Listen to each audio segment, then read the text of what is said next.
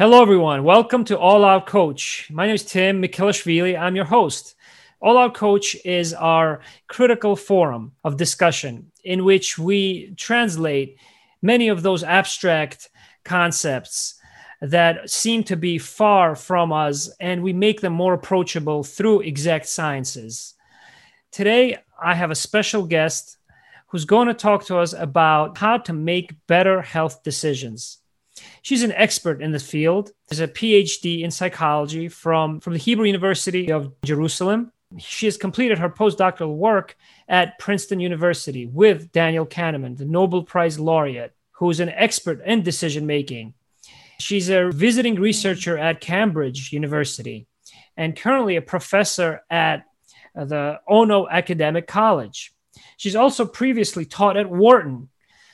And so she has a new book called Your Life Depends on It What You Can Do to Make Better Choices About Your Health.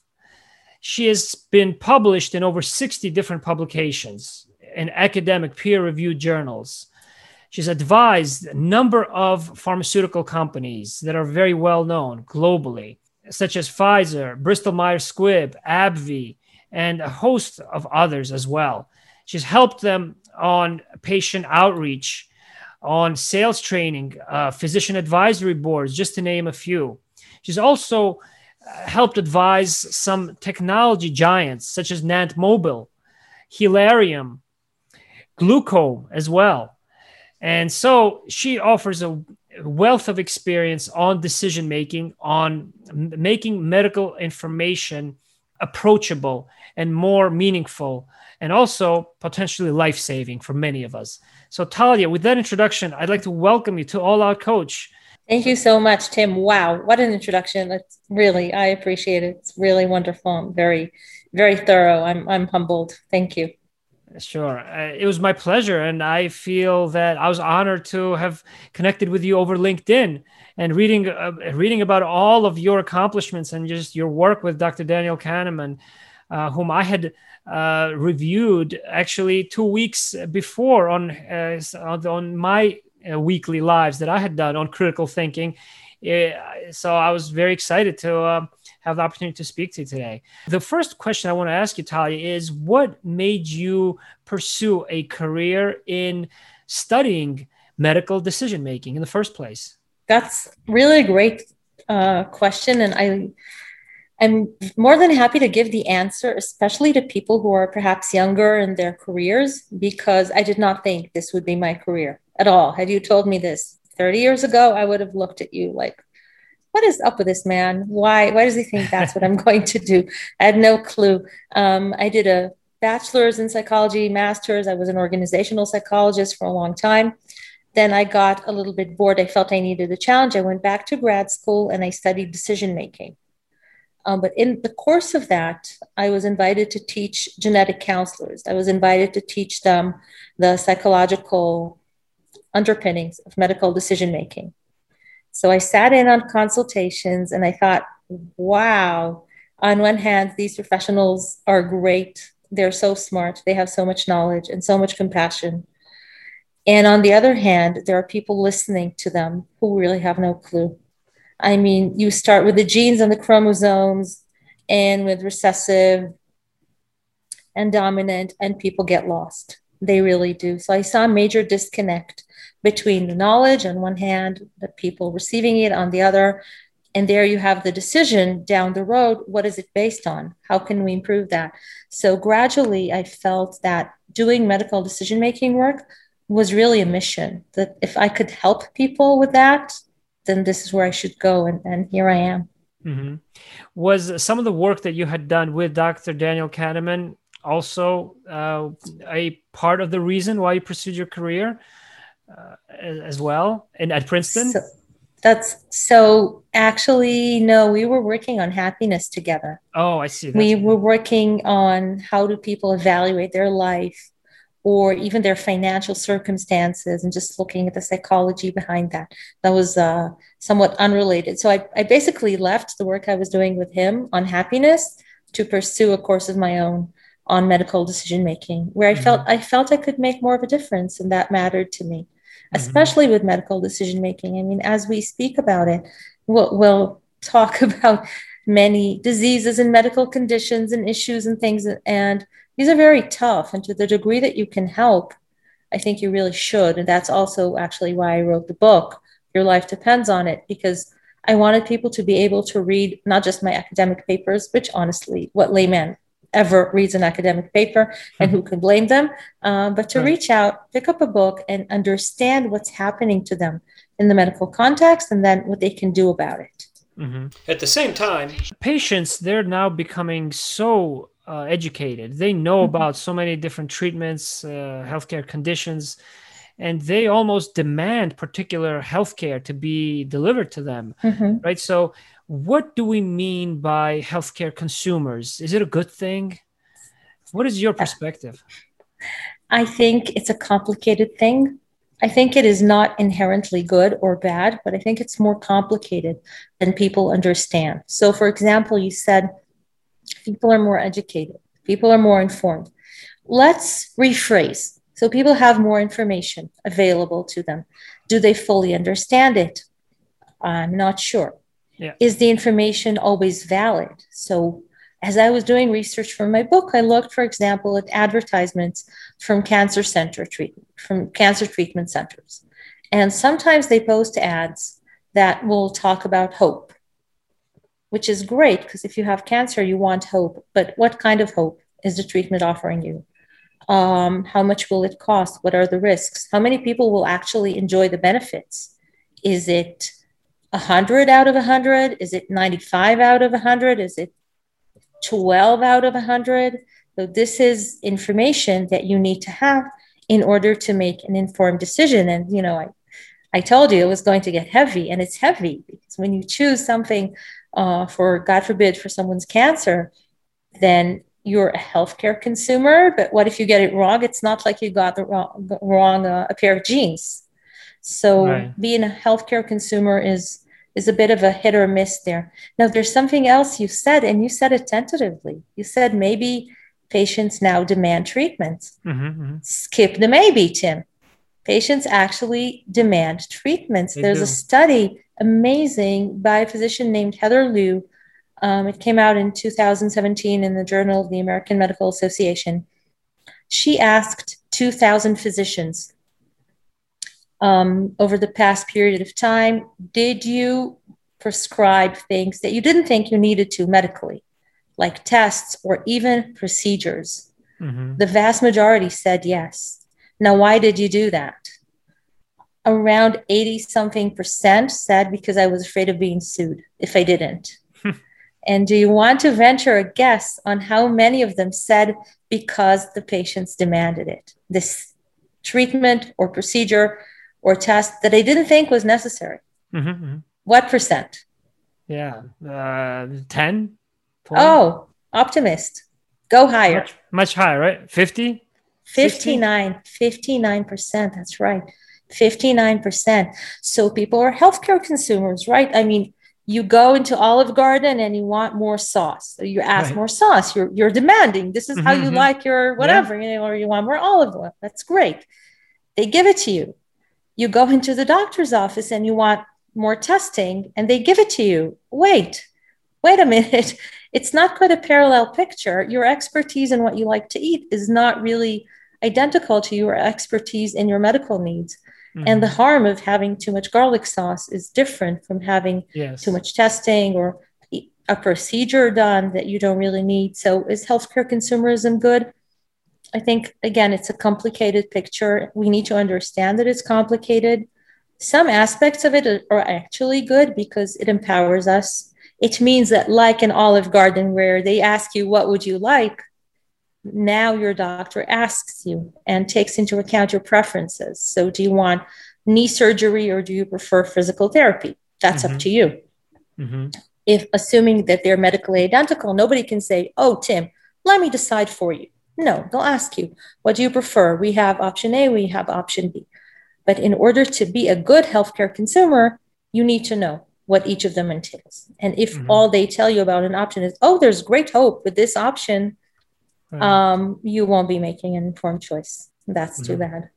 Yeah, so the important variables here are the outcomes, the outcomes that the patients can expect based on their baseline uh, knowledge and based on the communication standards of the physicians.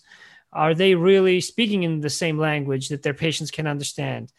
Uh, and that has a lot of consequences on the, the, the outcomes, which are not, as you mentioned, uh, something that's trivial, right? Mm-hmm. Like jeans or other kinds of products that people consume and buy.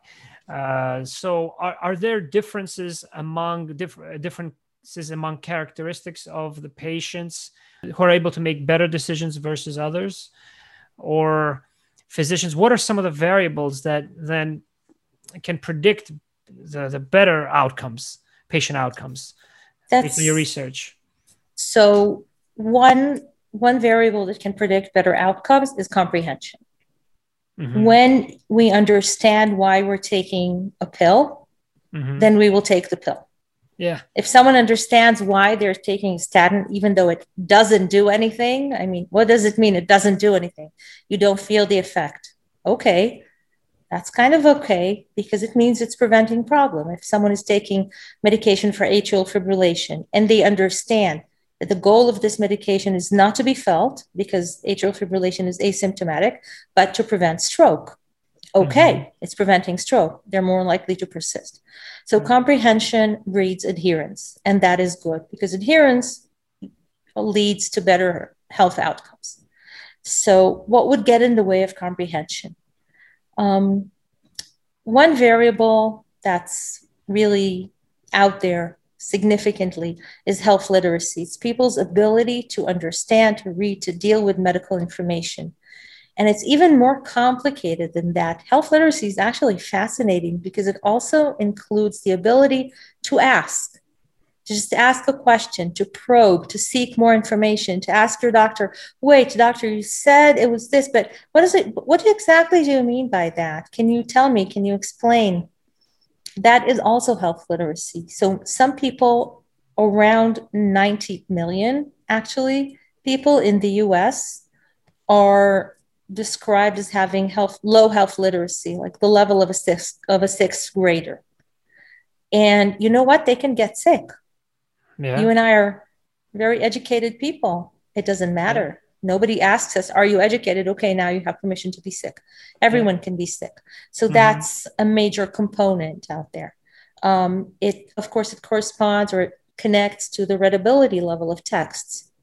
And if you go on Wikipedia, and I did that, I did that exercise for the book, I was looking for various things, various issues like uh, resuscitation and things about anesthesia and whatever uh, boob right. jobs i was looking for even because i thought if someone wants to read about it right what sort of information is there and when i checked i did this exercise where i checked the readability level of the texts they were at college level but mm-hmm. to be resuscitated you don't need to be you don't need to have gone to college right. so we talked about comprehension adherence health literacy and readability level but mm-hmm. I want to point out to something else, and that's and that's the reality of life. Um, and I learned it. I think it was 2007. I spoke at a national conference of genetic counselors, and I gave them an exercise. I was very cruel. I gave them an exercise in probabilities that they deal with day in, day out. But I made up all sorts of probabilities about horses and things that's completely made up and stuff they'd never seen before. And they got mixed up. They're very educated and they know probabilities, but they got mixed up. I stumped them. So hmm. this means that when the context is new to you, as oftentimes medical context is new to us, you don't really understand. They're really their job is to understand probabilities, and they weren't doing a great job. So I'm not saying that to shame them. I'm saying that, and I did the exercise to show that this is hard. This is for real difficult. Now let's put on another layer of difficult, and that is you're not sitting um, at the in Kansas City at the National Conference of Genetic Counselors. Right. You're sitting in a doctor's office, and they tell you, Mister Z, um, you have blah blah blah, and you know once you hear blah blah blah, if blah blah blah isn't good, and it's most likely not good, you're scared You probably got there because you were scared in the first place. Maybe you're in pain. There's a lot of uncertainty. What do you think that does to our cognitive level? It, it does not improve it. So those same genetic counselors said, listen, when people come, we don't even ask about their education. We talk to them at a fifth grade level because we know that when they're worried about hereditary cancer, about prenatal testing, they're scared. Mm-hmm. So we're not, we're looking at someone that technically, theoretically is educated and has high health literacy and has all the capabilities in the world, but in practice, they are 10 years old and they need their mom to hold their hands. And we're not saying that in a belittling yeah. way. We're just saying this, this is the reality that we have to acknowledge that. Mm-hmm. If we want to have a, a discussion with them, you know, and we started with healthcare consumers and making informed right. choice, and it needs to be based on information that we actually understand. Yeah, yeah, I have a, particular appreciation of uh, continuing to be a healthcare professional. Uh, you know, throughout my career, uh, even though I've worked for 17 years in the pharmaceutical industry, I've never forgotten the fact that I'm a healthcare professional who received training in in pharmacy right? And in pharmacy we have a particular appreciation also of mm-hmm. uh, we, we understand the value of medications and knowing about medications and adherence. You know once you're prescribed medication only a third of patients actually adhere to them. Uh, and we are all patients at one time or another, whether or not we are health healthcare, prof- healthcare professionals, and we know right. that it's not easy to uh, understand what the medication is for. First of all, what how it works on your body, and then to actually adhere to that treatment regimen right and uh, so there's a very there's a high variability among the among different healthcare professionals in terms of how much pharmacology uh, training they undergo and so uh, your comments made me think of some of my first experiences with Dr. Keith Ferdinand, who had published um, guidelines uh, on healthcare, on uh, hypertension, on blood pressure, mm-hmm. American guidelines, JNC 7.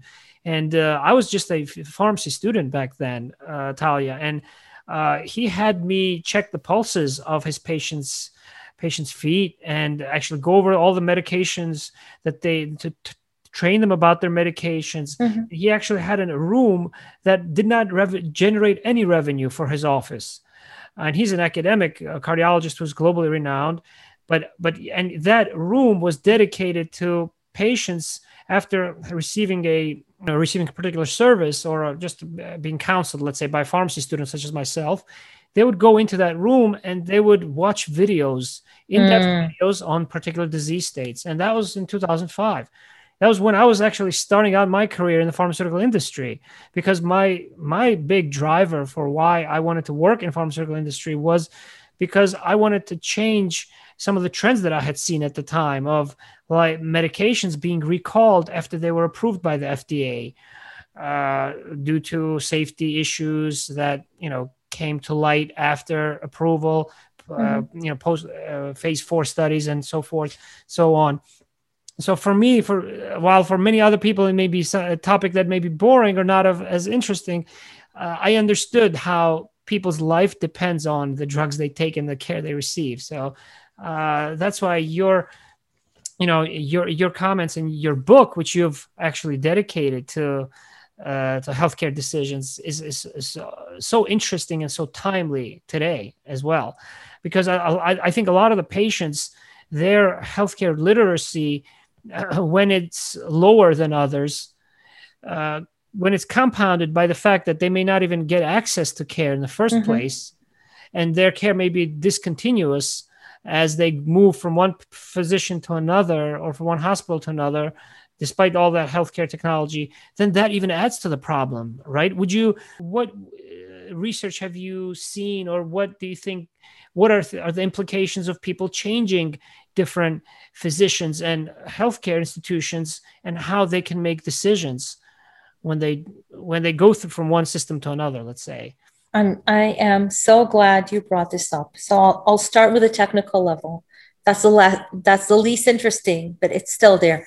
So since there's oftentimes no overlap between healthcare delivery systems, then your information is lost. And that's if you're a patient, if if you're if you're listening to this and you're a 23 year old, you could say, Oh, who cares? My information was lost. I didn't do anything interesting last year. Well, good for you. I'm very happy for you. Worst case scenario, maybe you had uh, a flu shot. But if you are older and have comorbidities, it's really important to track you over yeah. time. So that is an issue. And actually, it's an issue that as a patient, you cannot overcome. Someone is doing that for you, someone is doing that to your information. And ugh, I don't want to use uh, bad bad language on the podcast, but I think you are you're in a bind. You really are. Um, to go to the more psychological points, um, I talk about barriers in in my book, and you just said your life depends on it, and yeah, that's the name of my book, and it's like, but it's for real. It's like really, it's really there. Um, I list the barriers to us making good or better medical and health choices. And the first one is our relationship with our physician. Um, when we trust their, our physician, we're more likely to follow, to adhere to their treatment. I find this in research. Other people have found that. That's actually not surprising. If you trust someone, you follow what they say, you believe it's in your best interest. Now, you could say, well, okay, but you know, if someone has HIV, they should take their medication. Who cares? You think your doctor is unpleasant. Well, who cares about the doctor? It's about you. Mm-hmm. But the, the truth is that people really need and value that relationship with their physician. Even in HIV, they are less likely to take their medication if they feel the doctor doesn't care about them. They're more likely, the one, one predictive question, that's like a technical, statistical thing that I found cool because, you know, I'm a full professor of psychology. Obviously, there's a degree of nerdness there. So, looking to predict adherence, um, one question that was a single predictor, just this question, right. could tell the difference or had some significance in whether or not people adhered was the doctor knows me as a person. Yeah. How amazing is that? They know me as a person. And it's so rare these days, right? I'm so glad you brought this up. It's rare. I think also, you know, you're a pharmacist, and pharmacists are very trusted. And actually, they see the patient and they sometimes see the patient repeatedly. I remember once receiving medication for something, and I went to the pharmacy, and the pharmacist looked at me and said, um, this is pretty strong stuff. What have you what have you been taking for this condition up until now? I said nothing. He said, I would not start with this this is too much. Why did the doctor prescribe this? I would start with something, some herbs. Mm-hmm. So I bought the herbs and never went back to the doctor because I thought, you know, the pharmacist makes money either way. They didn't have to tell me, they didn't have to put themselves between me and my physician. But I really, I really appreciate their opinion. Mm-hmm, mm-hmm. So there was there was even no relationship there but there was a sense of caring. The fact that they looked at me they lifted their eyes from the prescription took a look and said what's going on? And that meant a lot. So when you talk about physicians and, and yes. chronic care and, and, and worse then definitely the connection is there. I, I want to add something else and that comes from an amazing talk that i heard from an incredible woman diane meier of Mount Sinai Hospital. And she really is the mother of palliative care. She's a MacArthur genius, and I, I admire her work and I admire her as a person. And what she said in the talk was all about relationship. She spoke about a woman's doctor. The woman was dying of cancer. She had moved to a hospice or home hospice. And she said, My oncologist never came to visit me. So the oncologist felt he had failed her the woman didn't expect him to save her life. She understood that sometimes you get sick and sometimes you die. And it doesn't mean you failed or your doctor failed. But she said, I just wanted to say thank you to my physician. I just wanted to say thank you and goodbye. Mm-hmm. And that that meant so much to her. So being in a relationship, in a professional relationship with one's patients doesn't mean that you can do everything for them because you can't, because you're human. You can be the best doctor in the world, but right. you will still lose some patients. Yeah. But showing them that you care is enormous and it's incredibly appreciated. Oh yeah, I'm uh, yeah, I'm just uh, you know thinking back to uh, how you know some of the best doctors that I've you know had the pleasure of learning from you know throughout my career in the pharmaceutical industry and even the first uh, publication that i authored which was a multidisciplinary team effort uh, mm-hmm. i was a pharmacist early in my career uh, at sanofi i got a team together with physicians and nurses to review errors medication errors mm-hmm. and their sequela and inadequate patient profile reviews inadequate disease management knowledge deficits came up as some of the top uh, root causes. We read the case studies and they were just so uh, revealing and so vivid and and where and, and they were critical too so mm-hmm. your your comments uh, regarding that patient doctor relationship in which there, there's a lot of the decisions are uh, are, are critical and you know and they're they're defining moments in in the care of those patients right and even, even in the routine i think i hear many patients complain that look the doctor really didn't even have his chair uh, turned towards me i've yeah. heard these as well where they were just on the computer they never really even touched me to uh, give me a physical exam or something like that they only see me once a year like i've heard those as well right and I, am not surprised of course you have yeah. and the thing is people you know if you think about it the word care right care to care for someone. How do I care about you now when I'm looking away? Right, right. I'm not I'm not making eye contact. What is yeah. this? Are we still in a conversation? It's like, oh yeah, I'm not, you know, do you still exist? I don't know. What right. what sort of a thing is that? And and if if I may, sure. I did a study. I was I was intrigued by thank you letters to physicians. Mm-hmm. I saw many of them on on physician walls, on office walls. And I decided to analyze. I went online and I looked at thank you letters that people had sent to medical centers. And I saw, it may not surprise you, but I wanted to do it methodically. I saw that out of 100 letters, most people, like about 73%, mentioned either medical or both the medical aspect and the personality aspect. So, being having a good personality, whatever that means, I mean, right. personable, I guess, approachable, um, and demeanor that was as meaningful as the medical aspect. Um, what the, the, title of the paper comes from one of the letters, a phenomenal doctor and person. Mm-hmm. Okay, it's both. Um, one of the one of the writers was a was a husband of a patient, and he said, "My wife hasn't quite fully recovered, but we're getting there." And I absolutely loved that because it takes time for outcomes to happen, for good outcomes. I mean, healing is a process. We know that. Um, and he wasn't just saying, okay, give me, give me the money. I want my wife to be in ship shape. He said, I can see that she's getting there. And the doctor made every effort to help her get there. Mm-hmm. Um, I also want to say something about every effort. That's crucial. And I want to say that to every healthcare professional out there that's listening. Um, I did a study on deliveries, on births and specifically on unplanned cesarean delivery. They are not fun. Like nobody wants those. Yeah. They're just, you don't want to be there, but you are, and you have to. Um, we used a very elaborate scale to measure the degree to which the patient was involved in decision making. We didn't find anything because I'm guessing it just didn't happen because there was no time to engage in full on shared decision making. But we added two questions. Um, every effort was made to include me in the decision making process. Mm-hmm. And you know, when you say every effort, it's like women understand it's an emergency situation. You have maybe 90 seconds from, ma'am, we have to do this to right. you're in the OR. Um, but if you ask, if you say, look, I'm really sorry, I know this isn't what you had in mind, but this is what's happening with the baby, we would like to deliver him or her now with surgery, cesarean. Is that okay with you? Now, how long did it take me to say that? Right.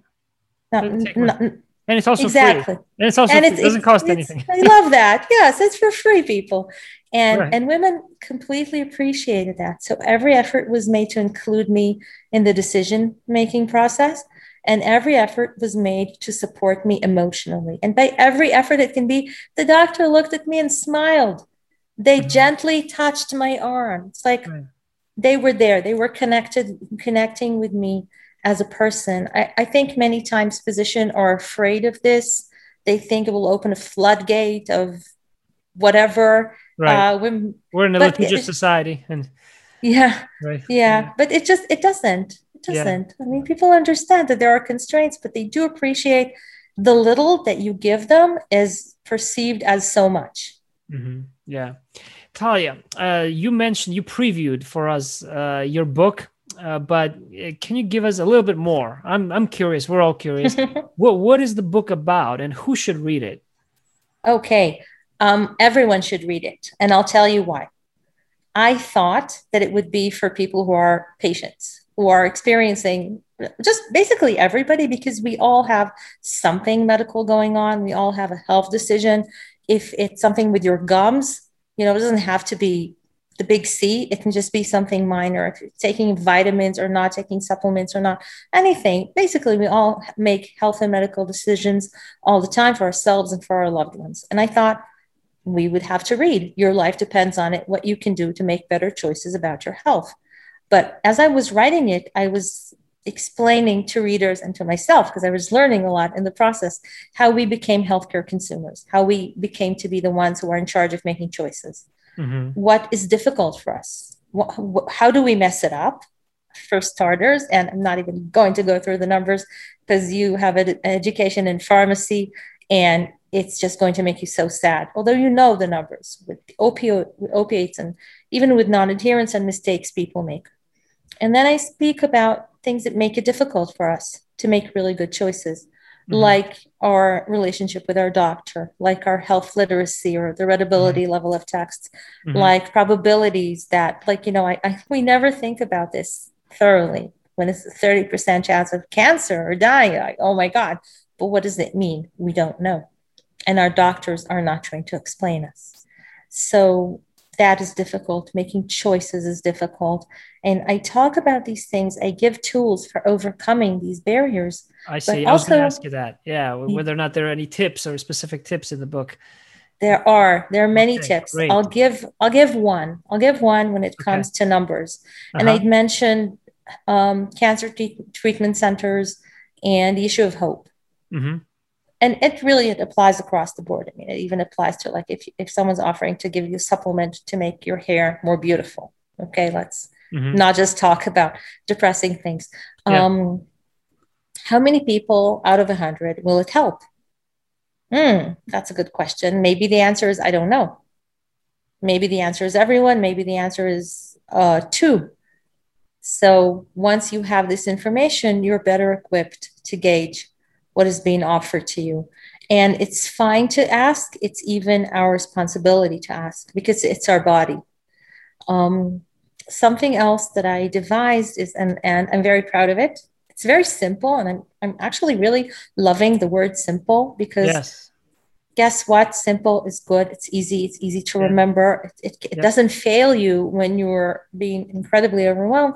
So I call it ask ask about what matters so when offered something at like a treatment a procedure ask about what matters so start with what are the risks and why would you start with the risks because you want to know them uh, don't start with the benefits the risks are whoa oh my god these are re- these are really major risks what are the benefits and then you learn about them and the third question is a trick question it's what are the alternatives? That's really important because I started out with our relationship with our doctor. Yeah. And we don't want to hurt our doctor. We don't want to undermine their authority. We don't want to aggravate them. We don't want to seem like we're questioning them or doubting them. But we should ask. We should ask, right? Because if I mentioned knee surgery, what if you're freaked out of surgery and that's what your doctor is offering, or any kind of stenting or anything? and you're like okay uh, well that's what the doctor says so i should do it but if you ask what are the alternatives maybe they'll say you know watchful waiting oh what watchful waiting really i like that or i don't like that that's fine but now you know or physical therapy you're like yeah forget it i have no discipline better do surgery or yes i'm an athlete i would love to do physical therapy so if you ask about the alternative again so what are the risks? What are the benefits? What are the alternatives? Mm-hmm. Simple, right? And incredibly right. helpful.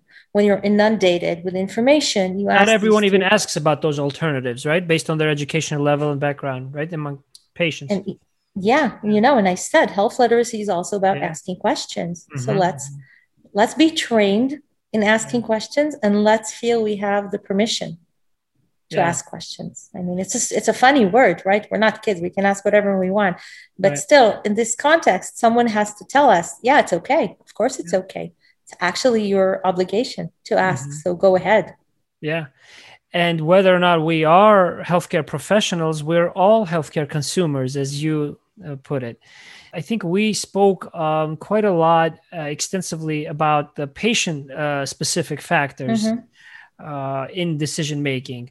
Well, uh, and we've cited some uh, research as well, right? So I, I know there's research that shows that the longer that uh, physicians or healthcare providers are in practice, the the lower the quality of care it is that they deliver because they often uh, start to adapt new biases. They're set in their ways, the way they want to treat, and they may not know some alternatives or they mm-hmm. may not inform the patients of some alternatives. So I want to ask you for any takeaways you have for for patients, doctors, and healthcare systems. For you, any final takeaways that you have uh, mm-hmm. for how to make better uh, health decisions, Talya. Great. So for patients, and that's my go-to right that's where i started off yes. um, i think asking about probabilities of things working or not is crucial just relying on hope or fear it won't do i mean it's understandable of course it is but it's not a really good way to choose what is being done to you and also to ask about risks benefits and alternatives. And there's there's a huge chapter i wrote on end of life conversations. That's for another podcast but it's something that needs to be considered. Yeah. for doctors and it's and, and i'm going to say something for doctors that is actually also applies to, to patients. What we experience we being doctors or we being patients feels very very personal it's personal if my doctor is looking away from me that's personal why are they looking at me um, if my doctor then feels that there's no connection he or she have no connection with their patients. It's something that they feel. It's very personal to them. Um, but the truth is that these are parts, these are things that are uh, determined by the healthcare system. So what you're experiencing is not only on you, you're bearing the brunt, but it's not only on you. Um, I would suggest to physicians actually to learn from the doctor that you'd mentioned. They had the room with the videos. Yeah, you're, you're saying, Fernand. Yeah, I've Amazing. actually interviewed him on this podcast as well. He was my first interview. Wow. Wow. I'm, I'm, I'm so glad you told me about him. So I think if you think in terms of a, maybe a clinic or a healthcare system, this room does bring you money. And I'll tell you how. It improves patient outcomes because they now understand what you're talking about. It reduces the risk of lawsuits because 80% of lawsuits have a component of the doctor didn't explain. Um, and it increases satisfaction. So it does, in many ways, improve the outcomes for healthcare systems. Um, and there are many takeaways for healthcare systems, but also what I love about what I found is that when you are being good to patients and to physicians, you're not just doing this to be good, you're actually taking care of your own ROI, of your own ratings, of your own patient satisfaction, so mm. don't think about it as a burden that you need to that you need to carry. Think about this as an amazing opportunity to improve your delivery system and your own outcomes as a healthcare system. Thank you, Talya. You know, I'm fascinated by how you're inspired by uh, expressing these abstract concepts, such as decision making, in terms that people can actually utilize and apply in their practice, in their clinic, in their hospital uh, in their life as well. Mm-hmm. You know, so uh, I, I, thank you very much for a, a lot of great lessons uh, to help us better make health decisions and how help us critically think about how we are creating the environment and how we're creating the resources and generating the the education and the research for all of us healthcare consumers. Thank you so much. How can people get in touch with you if they're a pharmaceutical company, if they're an innovative mm-hmm. company, they want to improve their decision uh, making in medicine and healthcare and patient communities outreach? What, uh, how would you like them to reach out to you? Wonderful. So my name is Talya Miron Shatz. I'll spell it because it's not obvious. T A L Y A M I R O N hyphen S H A T Z.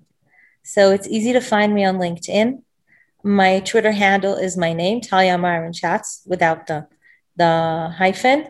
And my email is Talya Miron Shatz at gmail.com. So it's fairly easy to find me. And I'm excited to help anyone. I've, I've done a lot of work with the industry, and I think it's being demonized a lot.